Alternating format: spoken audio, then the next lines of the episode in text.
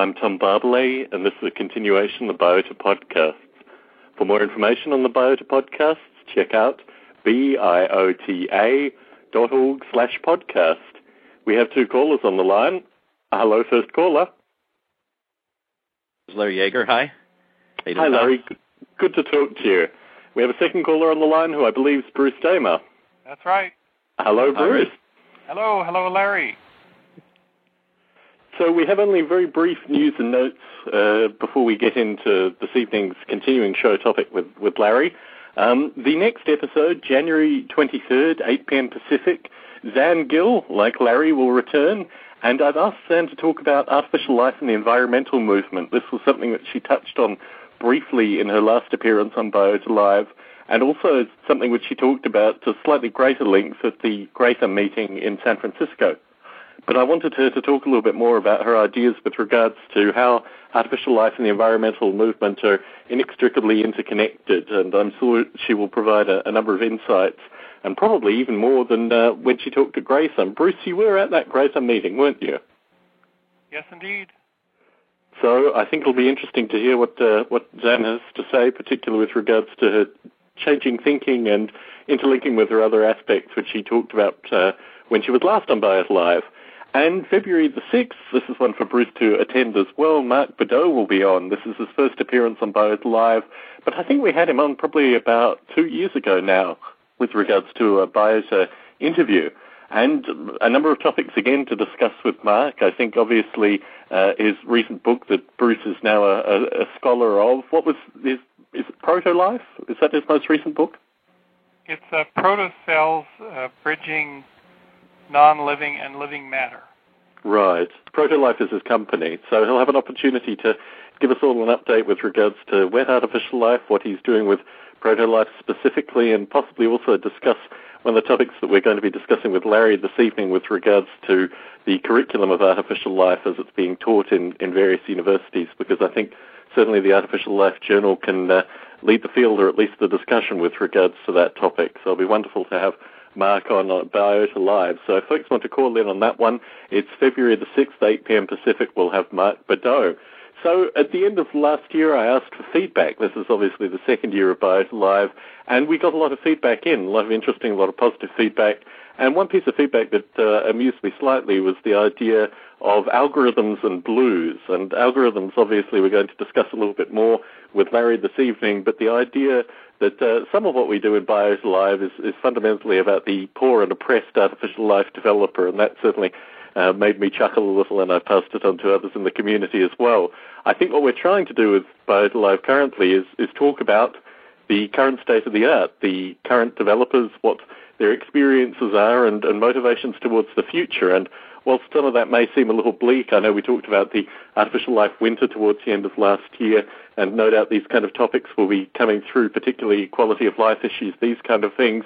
I think it's important to have this discussion in order to move the the whole. Uh, you know, the whole thing forward in a productive direction. So we'll try to tone down some of the blues elements with regards to this year's Biota Live, uh, but it may come up through general discussion.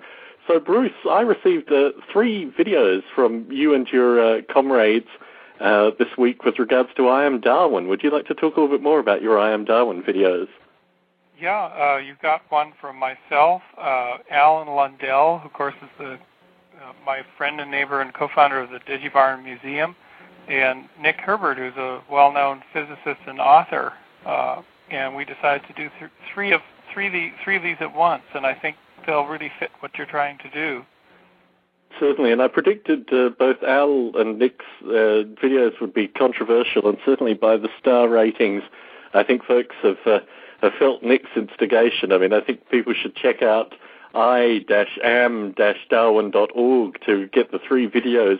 We also got a, a submission last night from a, a young film producer in New York, which I thought was very nice, and also Biota's own Jeffrey Ventrella, we've eased the requirements, um, particularly from Bruce's three submissions. So you can see some of the other formats that people are starting to submit in for the I Am Darwin videos. And uh, Larry, does this sound like something that you'd want to do? Uh, indeed, I was actually glancing at a few of those um, just before calling in and uh, thinking, "Oh gosh, I ought to get around to doing this." Terrific. Yeah, it'd be wonderful to have you on the uh, on the site, and certainly some of your cohorts at Indiana, I think, could probably also uh, create some quite impressive I Am Darwin videos. Particularly now, people are inserting their own graphics and inspiration. I think there's a, a lot of visualization potential through the, the videos coming up. Yeah, I'm glad to hear that. I, I was thinking it might be nice to to throw a little bit of polyworld visualization, interweave it somehow. I have no idea what'll come out, but we'll see. That's the nature of the experiment, I think. So, Bruce, are you going to be in? Are you going to be in London for Darwin's birthday? Yes, uh, there's a big event being organized by Rachel Armstrong at.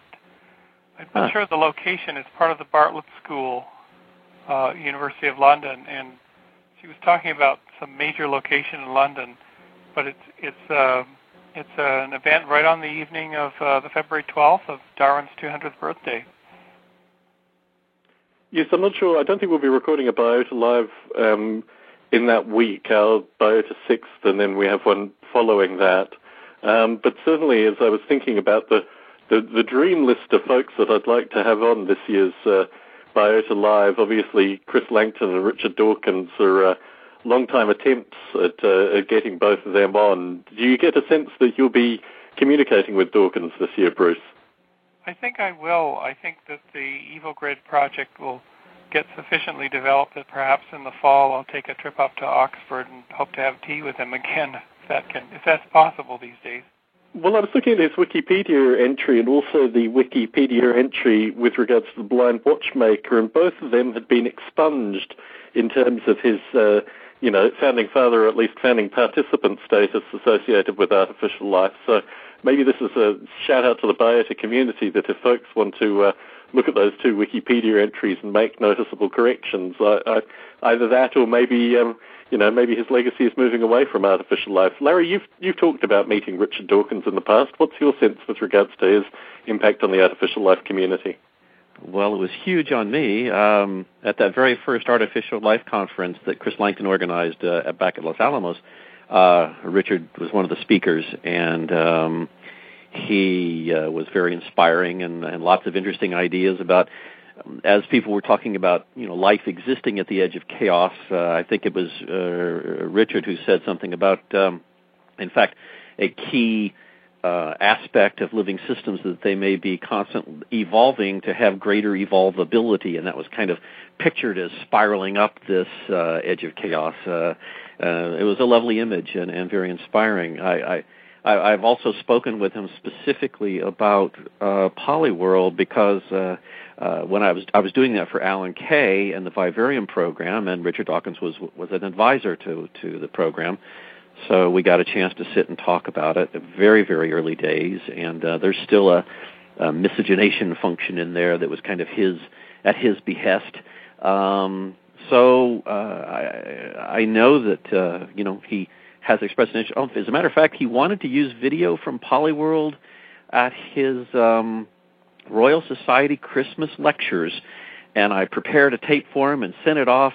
And they had a failure of the um, the uh, VCR that would translate NTSC into uh, um, uh, their video format and uh, so it ended uh, into a PAL format, and so it ended up not being able to be used. It was very, I was very depressed over that. But um, so I know he's had an interest in it in its early days.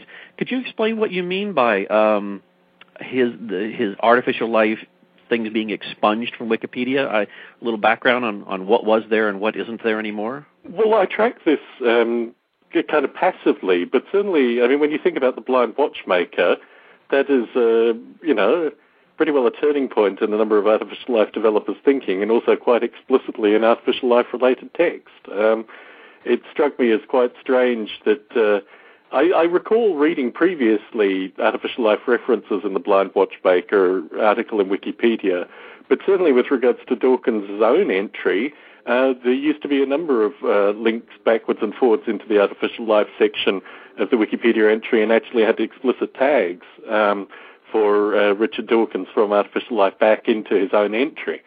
So I don't know. This thing evolves in very curious ways. We have obviously um, had Jay Lemon on the podcast quite a while back, and I've had some correspondence with Jay associated with Jeffrey Ventrella's entry. It's a very curious thing, Wikipedia. I think the current state uh, associated with artificial life in particular has a number of gaping holes and certainly doesn't give a coherent history over the period of time that uh, certainly you started developing Polyworld and I started developing Noble Ape. I mean, the 90s are pretty well eliminated, and I think even the you know the later projects don't feature as heavily as they could. Hmm. But ultimately, I think in some part the responsibility goes back to the community. I mean, my correspondence with Jeffrey and uh, John P. Daigle and Jay Lemon associated with Jeffrey's own work um, related to who was making these edits and how these edits were being made. And certainly, whilst there is history, there is history associated with pseudonyms and IP addresses, and it's impossible to track a coherent sense of what is actually going on with regards to all these entries. Um, but I think it's, uh, you know, you should try Wikiscanner. Uh, a, a student of mine, uh, Virgil Griffith, who's off now at, uh, who gave that Google talk on Polyworld and is now at uh, Caltech Computational Neuroscience uh, Group. Uh, also did Wikiscanner. I think that's the name of it. Uh, that thing that lets you uh, uh, look at articles in there and find people who've edited it, look for, uh, and, and it does back traces on IP addresses and finds out who's editing what. So there are two problems with that. Firstly, Wikiscanner typically um, works towards corporate IP addresses, but when you have a, a hobbyist community that have varying internet addresses and particularly oh, sure with regards to, I mean, if it's coming from Dawkins' own community, if it's coming from people against Dawkins, I mean, it's impossible to track this kind of stuff. The second problem is with regards to the deletion of entries. And I can't remember whether Polyworld has maintained a coherent Wikipedia uh, link. It has been maintained certainly over the period of time that I've tracked it most recently.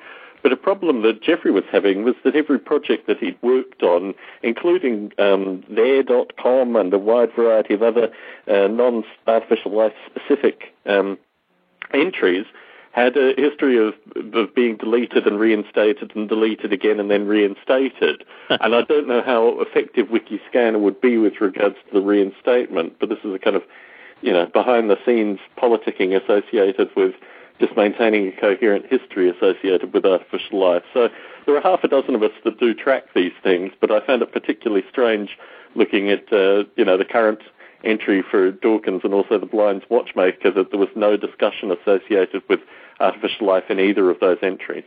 Huh.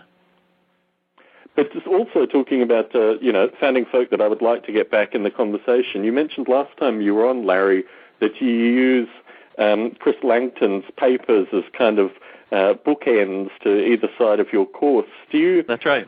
Do you have current communication with Chris Langton? Do you get a sense of his willingness to, you know, interact with something like Biota Live? Well, actually, I'm pretty sure Chris would would not be interested in doing it. He's kind of he's just gone a different direction with his life, and um, there were some issues that I really don't want to get into Certainly. between him and SFI. Yeah, no, I think I think I mean most of the community are, are privy to at least the precursory nature of that. My concern is that what we're trying to do with Biota is actually, and I've done this quite explicitly with Steve Grand over a number of months, reinforce the fact that this is a new contemporary. Uh, not necessarily historically polluted project. What we're trying to do here is motivate, um, you know, the likes of uh, you know, Virgil Griffith, the next generation of the folk that you saw as, as undergraduates and graduates as at A Life 10 of 11 to become part of the discussion. And we need to have a coherent view of the history. I had correspondence today with Karl Sims, actually, in that light. And I think the, the need is, in some regard, and I do appreciate the nature of these kind of deep rooted, particularly you know, Chris Life's work associated with artificial life, the kind of emotion and things attached to it. But nonetheless, if there's going to be a coherent history written, and this is the point that I've made back to Dawkins and his people as well, it would be wonderful to have these people actively, even if they just participate as Steve Grand did with regards to three relatively potted interviews that were very much under Steve's control. I mean, I could certainly offer those to, to Chris and uh, Professor Dawkins without any problem. But I think the need currently is that we have a coherent history that includes the historical legacy, includes what went on in the 90s, which isn't actively represented in Wikipedia, and empowers I say, the. I just looked at Wikipedia while we were uh, talking about it here, and uh, indeed, the only mention of Chris Langton's name on the entire page is uh, a reference down at the very bottom. Exactly. And, uh, so, I mean, yeah, there, there's a real dearth of information about the origins of the field. That's not really, uh, that's not appropriate. I think you're you're right. That could really use some editing there. Hmm. But it would also, I mean, I think it also requires people like uh, Chris Langton and Richard Dawkins, if they don't, you know, if they're not regular callers into Biota Live, to at least participate in the kind of oral history component of what I'm trying to do with these podcasts. And certainly, I've made this point quite strongly back to Professor Dawkins and his folk, and I think Bruce will go on, on bended knee in order to try and, uh, you know, reconnect in, in some real sense with regards to Professor Dawkins. But when I was looking at, this will be my fourth year of recording these podcasts come March. And when I'm looking at uh, people that I'd like to participate, even if it is, you know, in a secondary way, even if it is someone such as yourself talking with Chris, Larry, or you know these kind of passive interactions, it would be wonderful to have some kind of oral history sense associated with these people. Well, for what it's worth, I tried. I I, I, I traded some email with Chris to see about getting him to participate in any fashion that he would choose, including my preference being a, a keynote speaker uh, at um, A Life 10. Uh, because I was a co-organizer for it, I could do that. Just ask him, and uh, he he you know, said thanks, but no thanks. And uh, I, I, I'm afraid you're going to get the same response. Uh, I, I think you'll need to send Virgil after him. I think the next generation has a, a tenacity that perhaps we lack in some regard. And as you say, no um, sort of no links with the, the, the, the bad parts of the past, no bad memories attached. So who knows? Maybe.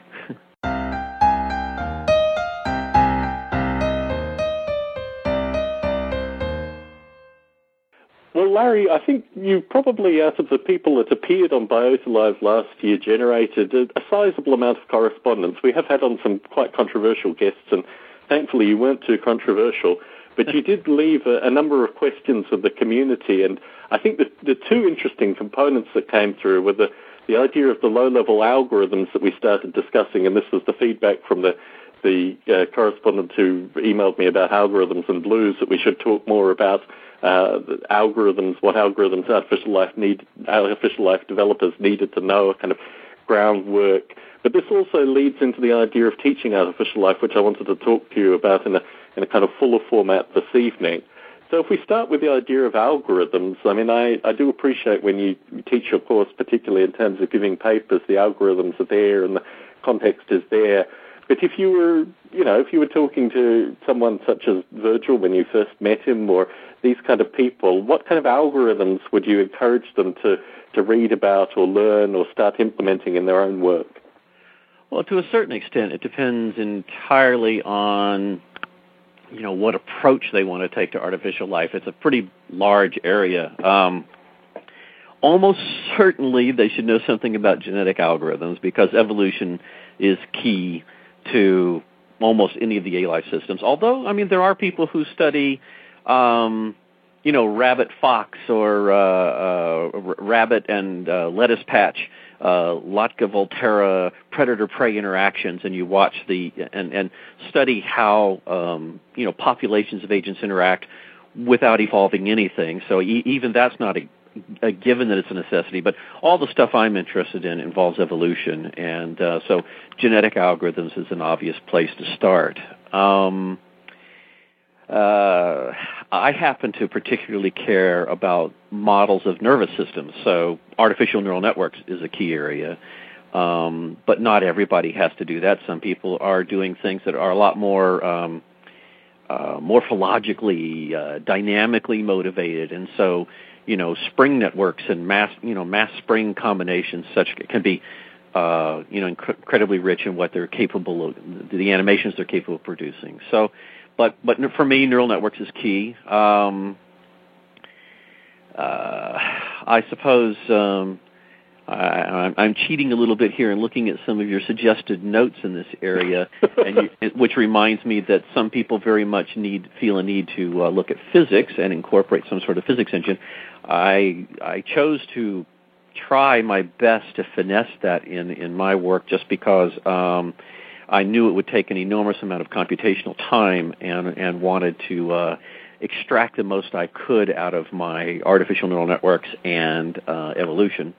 So, looking at those two things initially and digging a little bit deeper than my kind of dot point notes, and neural networks as a concept, I mean, take, I mean, in terms of the folks coming into artificial life who may be listening to this podcast, I think, you know, when I used to develop Noble Ape prior to it becoming a, you know, fully fledged flag waving open source application, I would get emails from kids as young as, you know, 13, 15. I think the youngest kid who emailed me was a 12 year old, but it was that kind of age group and they were really looking for software that they could tinker with. And I appreciate it as well because this is fundamentally about the time that I started writing AGAR simulations myself. And my knowledge of mathematics back then was very, very applied. I didn't really understand calculus. I didn't understand, you know, all these kind of computational fluid dynamics that I think, you know, the folks such as yourself and myself kind of take for granted through our various studies in, in you know, university and what have you. But in terms of this kind of age group, where would you start in terms of writing a kind of genetic algorithm experiment? Well, you know, genetic algorithms are actually, I mean, there are people spend their entire careers uh, studying how to make them work more efficiently under certain conditions and uh, how to make them work, work more robustly under certain conditions. But in principle, they're sort of delightfully simple. Um, you have this bit string um, and you make the, the ones and the zeros of the bit string correspond to something you want your model to do, and um, you go around uh, flipping bits occasionally with random mutations, but that's pretty pretty usually the small part of the changes, and more and the, the sort of the the greater progression in evolution comes from the mixing and matching of so-called crossover, where you take a bit of DNA from one parent and then switch over and use a, the next bit of DNA from the other parent, and then go back to the first, and so on. And um, you just mix and match bit strings and um, produce the next generation and turn them loose. Uh, in principle, it's, it's sort of delightfully simple. Um, so then it becomes a matter of well, maybe figuring out exactly what you want to apply it to. Um, and gee, I mean, genetic algorithms have been applied to so many things from the shapes of airfoils to derive, you know, deriving the Mona Lisa, uh, as we saw just recently. Uh, so, in an artificial life context, however, I mean, I think probably the, the most simple two examples. Uh, cellular automata with genetic algorithms as central components, either with regards to the consumption of energy or various movement principles or breeding principles or all these kind of things. And I think what you're saying with regards to simplicity rings true with my own uh, experience and experiments as well, that you start putting genetic properties on a wide variety of factors and then the genetic algorithms do all of the work for you. So in that regard, I guess genetic algorithms are probably simpler for someone to initially implement than something like a neural network. Can you imagine someone without a, a university level education implementing a neural network? And if so, how do you think they should start? Um, I, I, can actually. Um, uh, uh, neural networks also. Uh, here again, you know, there are a huge number of different models of, of ways you can approach it, from incredibly complex Hodgkin-Huxley model with uh, uh t- tens of parameters, uh, each of them biophysically motivated, uh, and it's it, you're solving differential equations, and uh, you know it's really complex. Two, something like I'm using in in Polyworld is actually remarkably simple, so-called summing and squashing neural networks. Basically, you just say, okay, you got a bunch of neuro, a bunch of artificial neurons. They have some activation, maybe between oh zero and one, and then you for you look at the connections uh, between neurons, and you have some way of specifying what's connected to what and then to calculate sort of the next state of one of these neurons, you just sum up the things that connect to it times the weight of the connection between those neurons. Maybe shove it through a sigmoid, which is just this this one over one plus e to the minus x. It's just a simple way of compressing it back down into that range of zero to one boom, you're done. I mean, you know, that's that's it. That's the extent of it. No differential equations, no integration. Uh, you're just calculating, and that's a discrete time neural network, which you, you can have recurrent connections or not. Recurrent just means that you know you can have a loop in the way things connect. It can things connect back on each other. Um, or then you you take a tiny step up and you have uh, continuous time recurrent neural networks where you have instead of just having the next state calculated like I described, that all that calculation does is produce a delta, a slight change in the activation of the the, the, the downstream neuron, the postsynaptic neuron. Um, and from there, you can start talking about spiking models. But you know, one of the best spiking models in the world, to my knowledge, is uh, Eugene Izhikevich's model. Has only four parameters, uh, two equations, and is remarkably simple to solve. Um, on purpose, he designed it to be computationally efficient and yet still produce an incredibly rich repertoire of uh, neural behaviors. So, yeah, I mean, it does take Oh, I mean, it, it's it's easier, I suppose, if you can if you're comfortable writing down the mathematical equations. But about the most complicated thing you have to write down for some of these models is a summation. That's that's the hardest bit, and conceptually, summations are awfully simple. So yeah, I can imagine um, um, tinkerers and and you know just somebody who's interested in it but not studying it, not doing it for a living, uh, making some progress in this direction. And I think tinkering's the critical component. I mean, certainly from all the artificial life developers I've, I've talked with, I mean, yourself included, it is a, a time tinkering, you know, if, if it's taken as a hobby or an academic interest or what have you, the time component is critical with regards to artificial life development. You're, uh, you know, the time tuning, time tuning, time tuning component in order to get any of these simulations up and running. And really, if there's something behind all of these different ideas, it's the ability to write code, observe what's going on, then t- tune the code in some way, or let the code tune itself in the case of genetic algorithms. So let's talk a little bit more about physics, and this is interesting with the idea of of kind of artificial life in simulated environments. I know Polyworld has a, a simple simulated environment. Certainly, a number of the folks we've we've had on have simulated environments. I encourage Gerald de Jong when he comes on to put his stuff in a simulated environment. Bruce, as you listen in, I mean, obviously the, the genetic algorithm component probably is slightly more uh, connected with what you're thinking about in terms of the EvoGrid. But if you have a kind of toolkit that you're going to be using for uh, the EvoGrid deep, I mean, surely it will contain all of these components in some regard. Oh, it's interesting.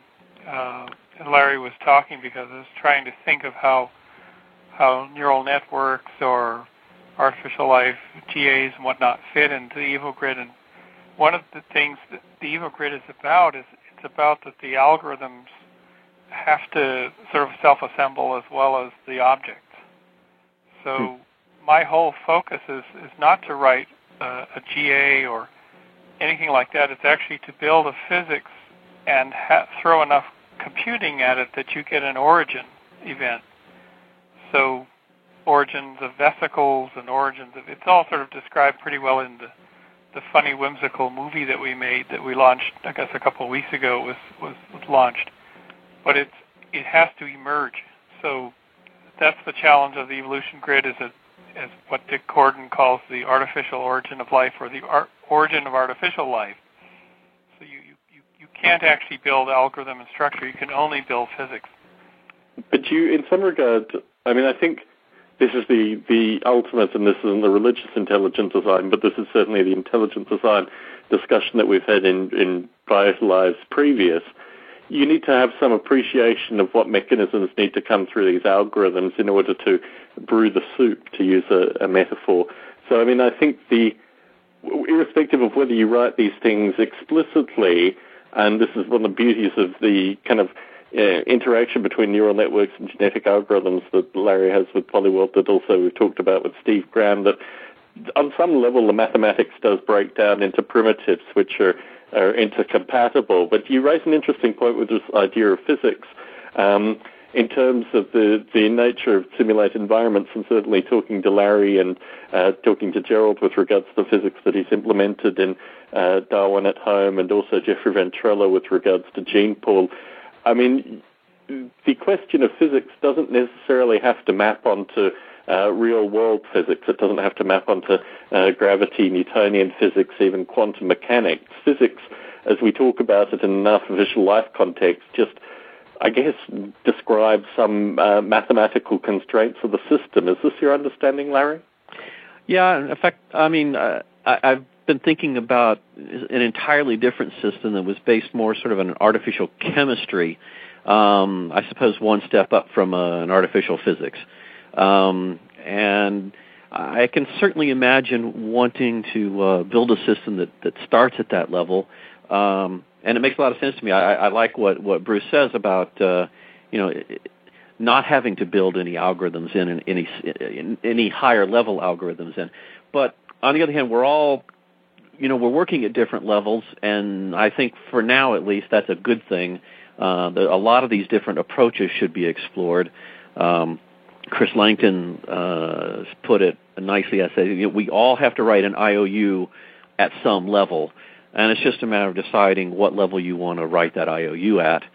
Um, and as you said, it's important to sort of understand a little bit of the um, the the the physics or the real world dynamics um, of the system you're trying to model.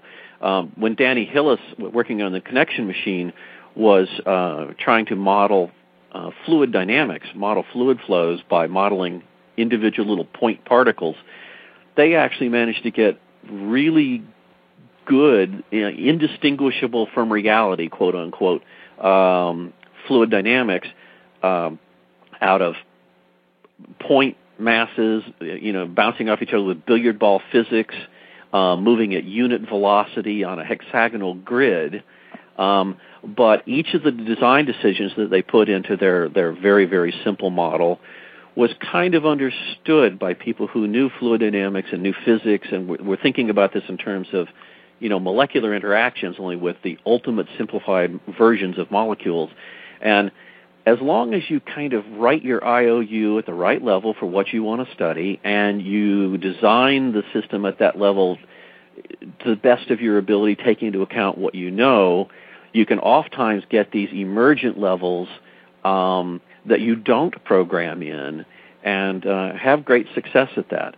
Uh, when I look back at uh, early A-life algorithms, um, uh, you know, Tom Ray um, wanted to go in search of um, uh, sort of evolutionary phenomena that that he, he knew about um, from from his biological work and uh, his ecological work, and uh, you know modeled things at a certain level with his evolving code, and was able to easily produce all the things that he he was searching for. And at each stage, someone we, we we pick our levels, we write our IOUs, and you know if we've done a decent job of understanding the the lower level system, people are actually surprisingly uh, successful at evolving that next level up certainly inspirational words for, for Bruce in particular. The next uh, thing that occurred to me, and particularly through my uh, recent writing in Nature Inspired Informatics, was the kind of level that we traditionally associate artificial life development with, particularly the ideas of, of genetic algorithms. And certainly writing for Nature Inspired Informatics, but more importantly doing the chapter reviews for it, reading the kind of cutting edge associated with genetic programming made me realize that perhaps what Bruce is doing is almost a genetic programming experiment rather than genetic algorithms experiment in terms of throwing just a wide variety of more you know possibilities into the soup and seeing what emerges. And certainly when I look at uh, Karl Sims' early work and these kind of moving blocky creatures, which still are, are fundamentally part of the artificial life community. I mean, this is what you know Gerald and breve and Framsticks are all moving towards. I think Framsticks has a small genetic programming component, but I've always wondered what would emerge out of a true genetic programming implementation of artificial life. Larry, you have a good surveying of the community. What's your thinking associated with genetic programming? Well, I think genetic programming is really basically just genetic algorithms applied to trees of Lisp functions. Um, so it, it's not surprising that it does well. Um, it's uh, it, it's, a, it's a fine uh, environment in which to work. Uh, Karl Sims has worked both on the aesthetic selection of those beautiful, beautiful images he created, and the blocky creatures was effectively genetic programming because he was evolving Lisp functions. Uh, and and not necessarily just with bit strings. He was doing it on you know uh, graph trees. Um, so uh, effectively, he was already doing genetic programming. Um, and it's it's it's a it's, it's one very good way to go. One thing I think is interesting about EvoGrid, if I understand this correctly, uh, Bruce, and please you know correct me if I'm wrong, but I think Bruce doesn't even want to build in genetic programming or genetic algorithms or anything. He wants to put in physics and let evolution go to work, which is an interesting approach. I mean, evolution really is this sort of this tautology, this unavoidable tautology uh, that you know that which survives persists, and uh, if if you have the right kind of system capable of sustaining sort of continuous energy flow and continuous variation and some method of reproduction, some method of replication. Let's stay away from reproduction. That brings in other ideas, but replication, just a, a copying of some sort. The things that copy themselves the best and innovate in obtaining the resources to make more copies um, are effectively carrying out evolution and, and, genetics, but without having any algorithms built in. And that's that's sort of a lovely vision, a lovely way to, to try things. And I guess my question back to you would be: Could entropy be the, the fundamental selection component? I mean, when I think about EvoGrid based in genetic programming, it's not traditional, as, as you say, genetic programming. It is that the physics is, is part of the uh, the selection there. Or if it's not an entropic process, I can't imagine how it would be phrased, but that there are these components in the physics that actually makes the kind of selection that moves towards, uh, be it RNA, be it DNA, be it something that's completely abstract and perhaps analogous or perhaps not analogous at all. I mean, I think that's the beauty of of having some form of physics that you almost get the precursor to what you want to get in, in you know, traditional genetic algorithms or genetic programming just in the physics. Do you, do you see that metaphor? Yes, I do. Um, in fact, if you go back to um, um, Schrodinger's "What Is Life," 1940 something, um, he put forward the idea that the defining component of life is basically a um, uh, a, a, localized reduction in entropy, a localized defeating of you know local and temporal and temporary uh, defeating of the second law of thermodynamics, and he made a point that basically life uh, feeds on negative entropy, um, and basically negative entropy. The way I like to think of it is not so much entropy owing, but it's exactly the same thing. But I think of it as, as information. I mean, positive information is negative entropy. And so I uh, think of living things as these little islands of uh, information, that self-sustaining information. Um, and, and in fact, I mean, uh, you can almost think, I think, in a very real way.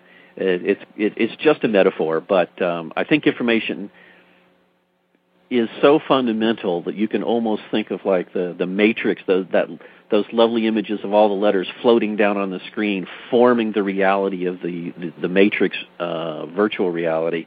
You can look at our re- very real physical reality and see sort of ones and zeros uh, streaming from the sun coming in and, and providing not just free energy, but free information, providing information. There's a fellow, um, uh, what's his name? Um, I'll have to look it up. There's there's a terrific little book on evolution and information. Um, Avery, Avery is his name. That um, he manages to calculate the number of bits associated with the absorption of a photon uh, at room temperature. So it's like if if a if a, a photon hits a cell on a plant and it's just turned into heat, that's how many bits effectively are lost at that point but being a living system, the plant can take that that that information and use it to extract energy and to do something useful and to sustain itself and sustain this little local island of of negative entropy of information.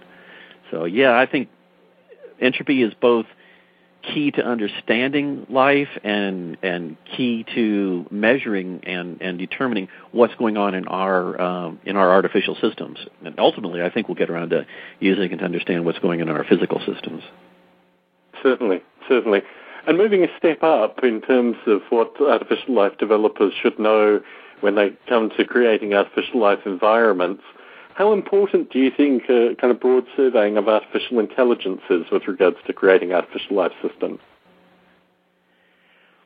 Mm, well, I'm a little biased there. Um, I, I, I, I sort of got into this about the time that people were realizing that symbolic processing and the more traditional, good old-fashioned AI, GOFAI, um, was not really panning out, at least not as a path to really general, robust intelligence. I mean, it's done great things with expert systems, and uh, there there are more examples of products based on GOFAI than there are on artificial life. I'm pretty certain, but um, uh, as an approach to leading to real general artificial intelligence, GOFAI wasn't really working out, and so I've I've eschewed it uh, almost across the board and just uh, you know stayed away. so, but I mean, the interesting thing about contemporary artificial intelligence is so much of it wants to be artificial life fundamentally. I mean, this is this is uh, Inman Harvey I mean, these are all these kind of, I mean, fundamentally Rodney Brook as well. I mean, these are all these, you know, artificial life, artificial slash artificial intelligence researchers. And I oh yes. Now, whether they use the words artificial life or not, and actually some of them do. I went on an artificial life world tour with Chris Langton and Rodney uh, Brooks, so I mean I know he's well aware of his connections with the community. Um, uh, whether they currently and routinely use the terms or not, they're definitely doing related work to A life. Certainly, certainly. And I mean, I think it's something that uh, you know people may need to uh, at least have a, a, precursory sense of in terms of um, at least the popular connections that people want to make between artificial life and artificial intelligence. So you mentioned briefly predator-prey models, and also I guess somewhere through the discussion of physics, uh, sustainable simulation dynamics, these kind of problems. I mean, again, as you as you started this discussion, you said really it's to do with the kind of simulations you're looking to write, and ultimately these two components are part of that. Right. Well, I knew that I wanted to at least approach artificial intelligence in you know in a very different way, in a distributed processing way, and being heavily influenced by the early uh, PDP books, parallel distributed processing books, and uh, connectionism and all that. Um, and uh, so I, I very much needed to start at the sort of neural network level. I, I, I didn't want to try to evolve neural networks from fundamental physics. Um, so, and but in fact, I've looked at something that ends up looking a bit like predator-prey models in Polyworld, uh, which is just basically um, the distribution of agents to food. Uh, but uh, it, it was really a matter of them over over foraging one patch making the other patch more attractive. And so the agents would uh, start foraging over there, and then they'd overforage that and make it less attractive. And it kind of had the dynamics of uh, you know the the sort of food population versus the agent population had this predator prey Lotka Volterra dynamics that ultimately settled into what's called an ideal free distribution, where the agents distributed themselves very nicely according to whatever fraction of the food was in this patch, you'd have exactly that fraction of agents uh, over there, and, and and so on for each of the patches. But uh, um, I mean, these are all that that was an outcome of of, of my system. Um, but people look at that from sort of first principles, um, and I'm not sure exactly what you're after after with sustainable simulation dynamics, but that makes me think that uh, again we have to be so try to be smart in picking our um, our models so that we can um, basically coax the maximum information out of those compute cycles that we're we're using up so rapidly, and uh, be able to run these things and get useful, interesting results in reasonable time periods, and um, and uh, sustain them long enough to, to, to get useful, interesting results. Uh, I have had people, uh, you know, ask me, "Well, do you have Polyworld running uh, around the clock all the time?" And I thought I should, might should do that, but mostly I've sort of used it for targeted, uh, specific experiments. In fact, most of what I'm doing these days is geared towards looking at the um, the complexity of the neurodynamics in the evolving agents, and um, and hope to get to the point where I can start teasing apart what specific design patterns in the brains of these agents is giving rise to the complexity dynamics. Figure out what part of structure is causing all this interesting function. but um, that's just the that, that's just the current uh, current theme. Certainly, I'm having a lot of fun with it currently with regards to Noble Ape as well, and I think it's a something which people can do is they start writing artificial life simulations, or once they have a you know existing artificial life simulation, start looking at running it for for long periods of time and what comes out of that. And certainly, in terms of bug tracking and things like that, you do tend to find quite curious extremes uh, over long simulation cycles.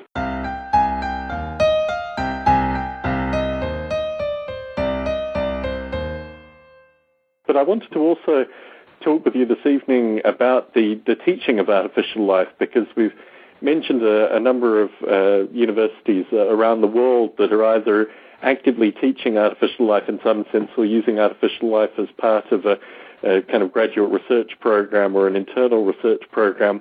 Do you get a sense of the, the number of universities that are teaching artificial life currently, either to undergraduates or graduate students? Well, you know, I, I, you've got me curious. Um, I don't actually know how many people are doing it or anything. I, I should I should look around and see what all is going on. I know there are courses out there. You know, a quick Google will will turn up uh, a, a number of different people teaching something. Uh, you know, specifically calling it course Artificial Life 2008, Artificial Life, and you know I can see the uh, course number, and so I, I I know the people are doing this. I, I I I'm not sure exactly what they're teaching it. It's interesting. Um, a lot of it. There, there's another person at Indiana University where I am, uh, Luis Rocha, who teaches a course called Bio-Inspired Computing, and I think a number of the courses kind of take that line. What's his name? Gary uh, Flake's book um, uh, is, is is what the textbook that um, that uh, Luis uses, and um, so I, I think people are taking quite different approaches. I, I designed mine, um, the course I teach in artificial life as an approach to artificial intelligence, specifically to try to give a lot of these fundamental technologies and, and insights into seeing intelligence as an emergent phenomenon uh, and and what that means and what you can how you can leverage that. Um, and give a general introduction to the field and oh bring in some um, ideas about you know I've I've always said from the earliest days that uh, Polyworld was um, sort of a way to work our way up the intelligence spectrum.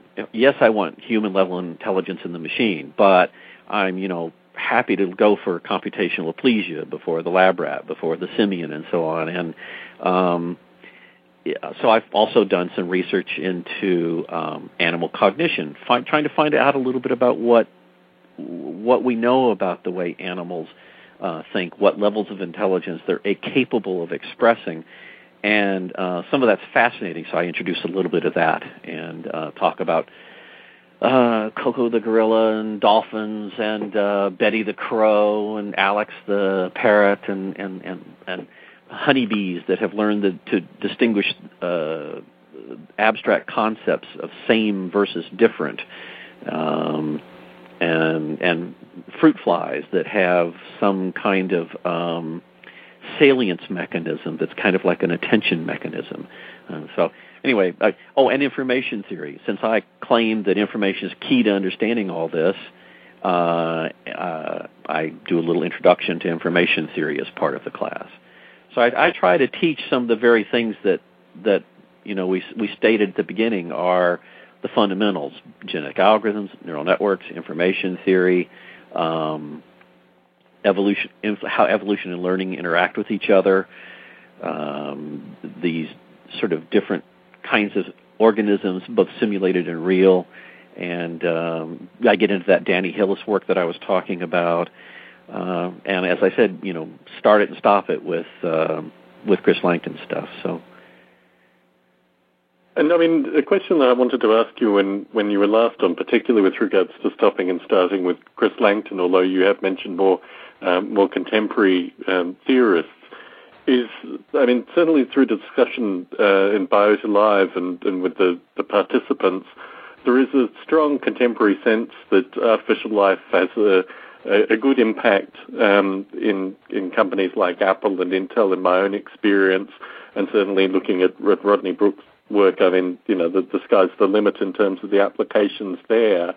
You're getting a very broad range of students coming through that may go on to uh, you know, to, to be Nigel Griffith in academia or may go on to actually work for one of these companies or go out into, um, in, in terms of bioinformatics, I mean, folks like Ed, and we've had a, a few other listeners who've corresponded with me that do exactly what Ed does at other uh, um, uh, biochemistry um, companies.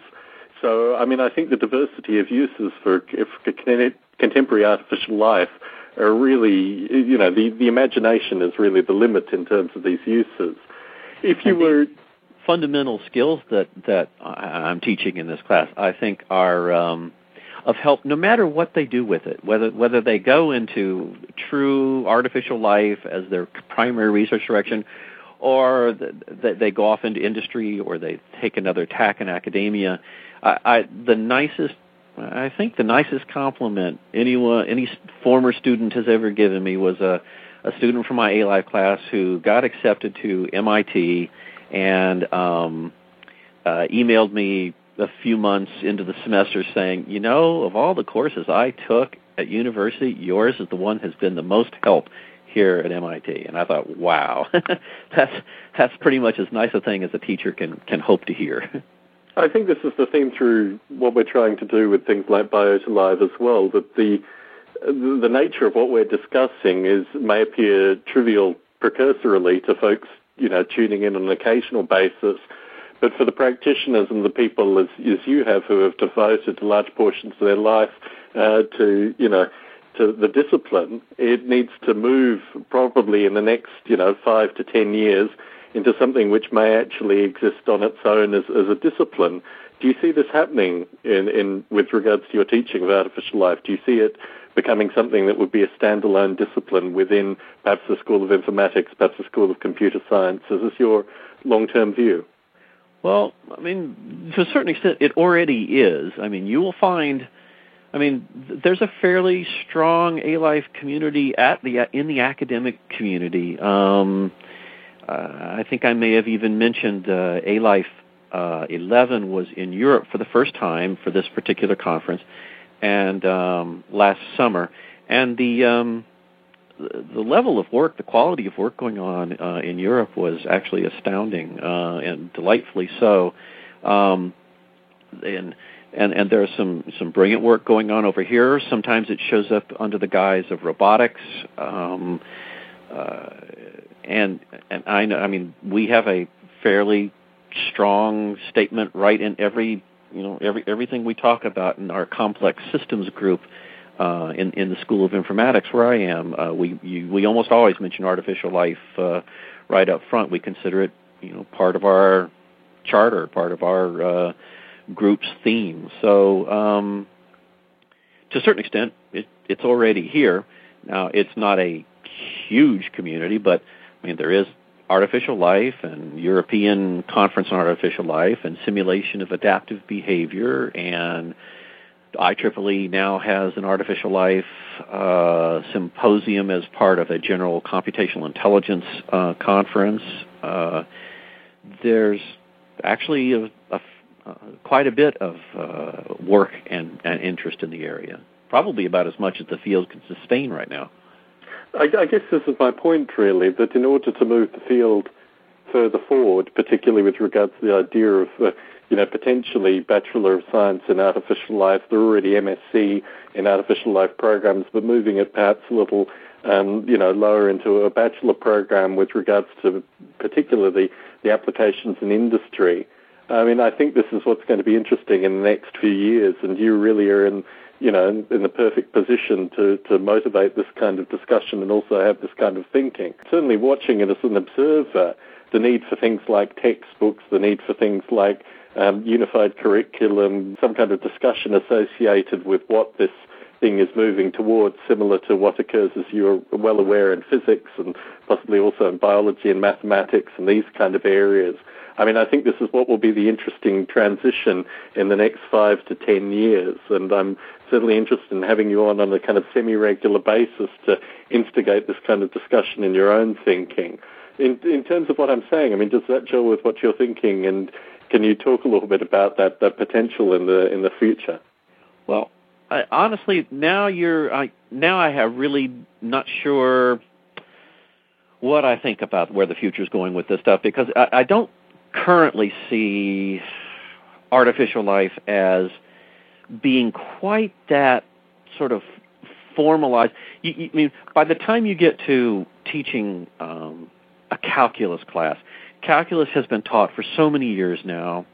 Has the well, the field has been around for so long, and then it's also been taught in universities for so long that it's kind of prescription. It's you, you always teach this, you always teach it in this order. That they can hire lecturers in. They don't even have to have the uh, the faculty do it because it's the course is extremely well designed and they know exactly what they want the outcomes to be. Artificial life, at least for a while, is going to need to remain fluid and um, ho- I mean I hope it still is sufficiently innovative and sufficiently a moving target that there's not going to be a one true artificial life um, syllabus created that is going to be the way to teach artificial life. Um, for what it's worth, you should also uh, realize that um, uh, university faculty are they, they've worked hard to get where they are, and they have there's this thing called academic freedom, uh, and it is invoked to mean I get to teach what I darn well want to teach, um, as long as this, the core courses are covered, and uh, so there's a there's a lot of I mean, it's, it's a good thing. I mean, that there's so much academic freedom that you can, I can design a course that teaches artificial life in a way that I think is important. Um, but uh, Luis Rocha can design a course that's really getting around the same ideas, and yet it's an entirely different course uh, his with his bio-inspired computing, um, and yet both of them are very much sort of you know in the A life realm.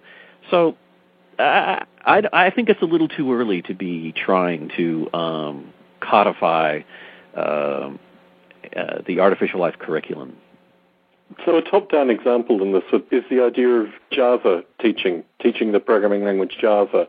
And this is certainly something that I experienced in, in 95 when I started university. I didn't take computer science, but I certainly spent a lot of time in the university leading up to actually going to university. And my experience with regards to what happened with Java was that all the computer science courses associated with C, C++, all the stuff that led towards that was removed and replaced with Java almost instantaneously.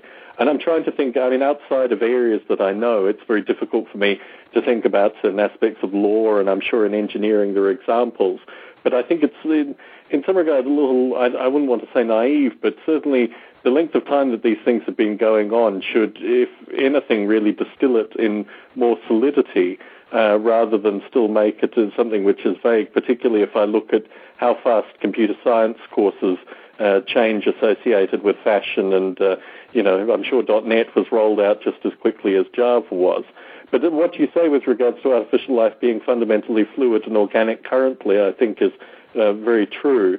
But as, as you note, there are so many courses that seem to be cropping up that are teaching artificial life, and certainly the feedback I get from doing Biota Live is that a number of these students listening to Biota Live almost like a tutorial in some regard, hmm. is that this is, is being informally organized uh, in a way where it's almost screaming out for uh, a certain layer of formality to cover that. So, I mean, I guess that's just my point with regards to this. That as a as a passive and somewhat distant observer, uh, through the correspondence that I've had with students and also folks such as yourself, Larry, in, resp- in talking about things like A Life 11, my sense is that there is almost a a need for not necessarily, as you say, strict dictated calculus courses coming in, but at least some acknowledgement that this is a um, an intellectual movement that you know merits some uh, degree of surveying and not necessarily explicit formality, but at least some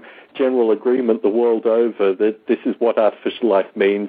These are the components that lead into it. If people want to come to a conversation, and this we find through the Biotic Conversations mailing list continuously, but because there is still no set you know, you need to know a little bit about this, a little bit about that, but at least this kind of smorgasbord of ideas, there are people that, that come in still who don't have a background necessarily in half a dozen of the areas that we've discussed, but are very strong in, um, you know, Dawkins' genetic algorithms from, ironically, The Blind Watchmaker or related books associated with that. My interest in, in bringing you on regularly, and also I'll talk to Mark Bedau about this as well, is that as a passive observer, I see the need for this, particularly in industry as well. I think if there were if there was even a slightly more level of formalization associated with the teaching of artificial life, these concepts and ideas could easily be kind of brought together in something that actually was recognized formally by industry in a way that is currently kind of informally being recognized.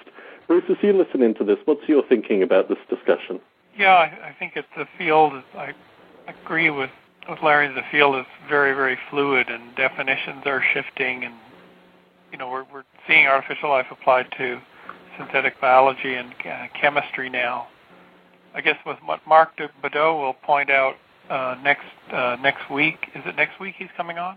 Um, no, Zann Gill will be on the next show in two weeks, and Mark will be on in a month's time.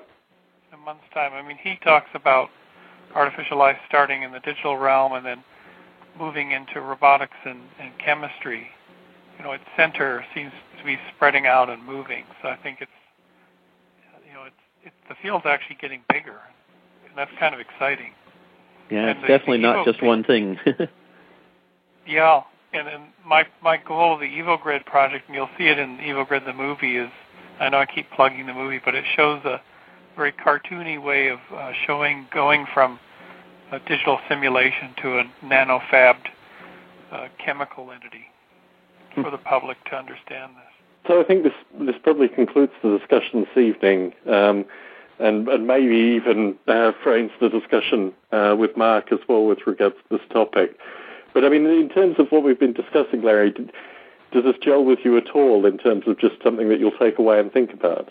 Uh, yes, and and and also if there are some undergraduates listening to this who think they might want to pursue a PhD. Uh, and with a predominantly artificial life slant, um, I'm at Indiana University. Certainly.